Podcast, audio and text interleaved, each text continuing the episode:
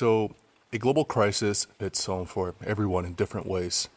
That movie you were looking forward to was delayed a year, and wow, that may be a bit much. Some look at the numbers and worry, while others look at the numbers escalating so much so quickly that it's hard to have any real reaction. It's hard to process.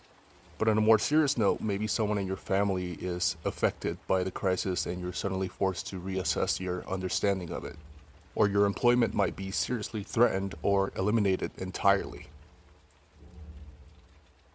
For me, several things happened in succession to really drive home the fact that this current thing is truly changing life as we know it. Employment is, as of now, still there, but hanging by a thread. The streets of New York have less and less cars and people. But a specific moment really solidified the truly weird times we are living in. As you may have noticed, none of you are here right now.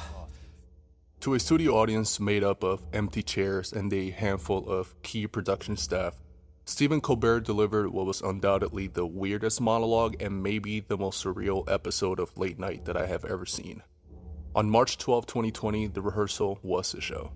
And so began Late Night's struggle to adapt to the idea of being a live show with no audience, and by the following week, a TV production that joins thousands of other workers in a number of unrelated industries in the pandemic friendly work from home initiative. But working from home as an entertainment product manifests in a drastically different way than it does for, say, a software programmer or a customer service rep.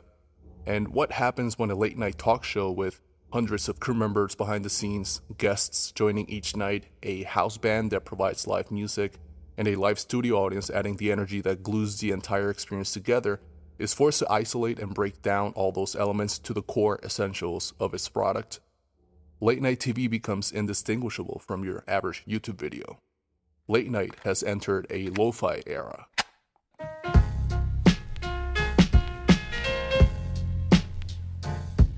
I wish reality had automatic circuit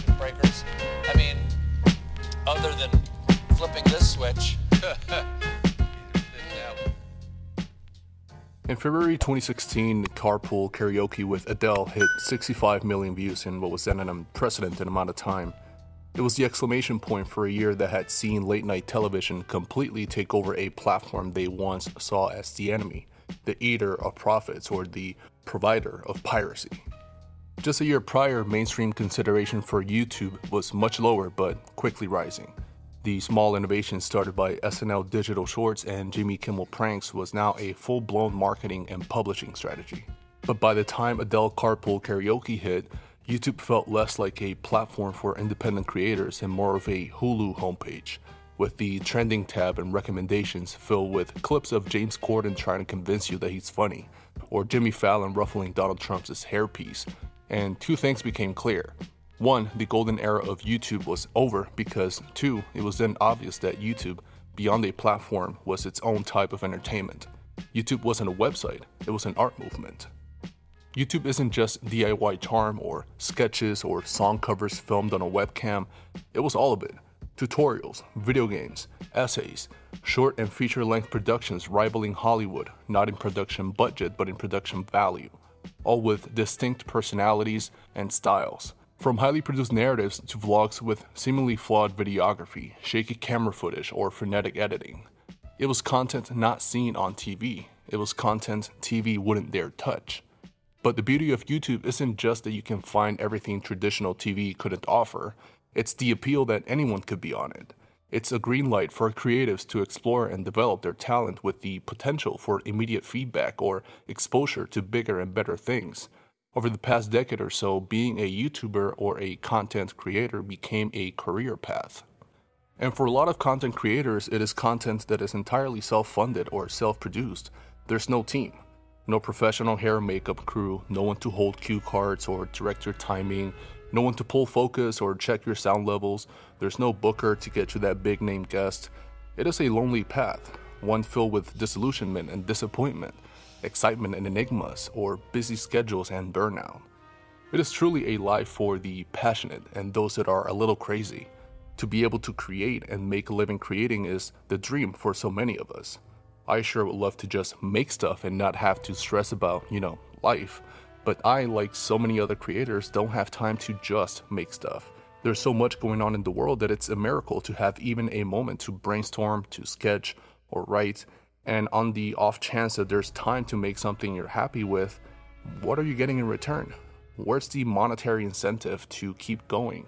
And what happens when YouTube inevitably changes its algorithm again, burying you and thousands of other creators again? The safety net is non existent, and uncertainty is the only certainty. And so the style and voice of the YouTube native has been slowly facing erasure in Google's pursuit of bigger content and bigger ad budgets, dating back to the late night renaissance that peaked with Adele Carpool Karaoke. It is ironic then that as creators of all sizes and ages are today producing bigger and better content than ever all across the board, corporate media has had to resort to a format native to that of the platform they took over. Today, late night and most of the talk TV landscape looks like what the dark ages or the golden era of YouTube looked like. That amateur look that wasn't up to broadcast standards just a short time ago, and on the very same YouTube that once terrified TV. How the turntables.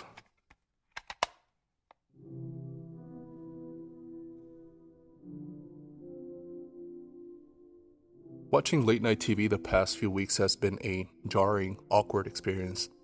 A lot of us can be so used to the beats on, say, last week tonight that you can almost hear in your head the audience approval of a joke, the laughter or the cheers. Like they should really give Liverpool the league title because they basically won it. That would actually be fair. Okay, okay, okay. It's okay. I'm done. But they're not there. Writing teams accustomed to setting up jokes and following with a big audience pleasing punchline have to suddenly figure out how to not alley oop a host to the sound of an empty room. Now, a host had to be funny without that crowd feedback or that sidekick to bounce off of. There's no rim shot to punch up a joke. Late night has had to relearn comedy and relearn entertainment. As a result, we've seen people's homes and families. We have some idea as to what they look like without professional makeup and lighting, some even don't have a camera other than their laptop's webcam. And oddly, there's a sense of comfort in the sort of equality that is for a moment felt. Yes, these are millionaires hosting multi million dollar shows for multi billion dollar corporations, but in the absolute lack of normalcy on TV, there is a faint sense of a shared experience. Stars, maybe they really are just like us. And then the jaded side of me sees this, and I can't ignore the lo finess of it all. The fact that it is indistinguishable from your average YouTube vlog or a live stream, and then I remember this show can look like shit. They can afford to fail. The safety net that is non existent for most of us is a room sized hammock on that side. Lo fi is little more than the aesthetic, an unfortunate but not unwelcome side effect of a global crisis. Millions of jobs may be lost every single day, but theirs are not. But there's the flip side. This is their job. And from their presence on screen, any screen through any camera or room, there is an entire crew of people, hundreds of them, that can count on a paycheck because of it. This in heartbreaking contrast to so much of the media landscape these days, where productions are being halted, publications are being shuttered, and thousands of media jobs are vanishing. We need information and entertainment, and late night shows have been the vessel through which a lot of us can parse through relevant topics or events. And a lot of it happens through YouTube.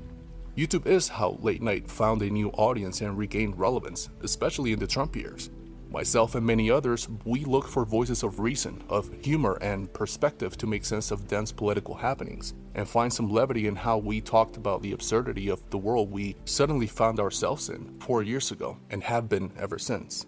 And now, in the midst of what is probably the most impactful global crisis of our lifetimes, we search again for meaning, levity, companionship, and truth. And if it happens to look like crap and sound like doo doo, so be it. And if it turns out that the only difference between CBS, NBC, and this video is a room full of people, then maybe we really are all in this together. From a safe distance, of course. I'm gonna go wash my hands now.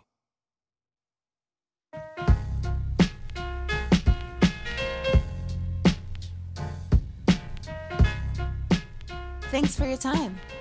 Like if you like, share if you care, and subscribe if you'd like more content like this in the future.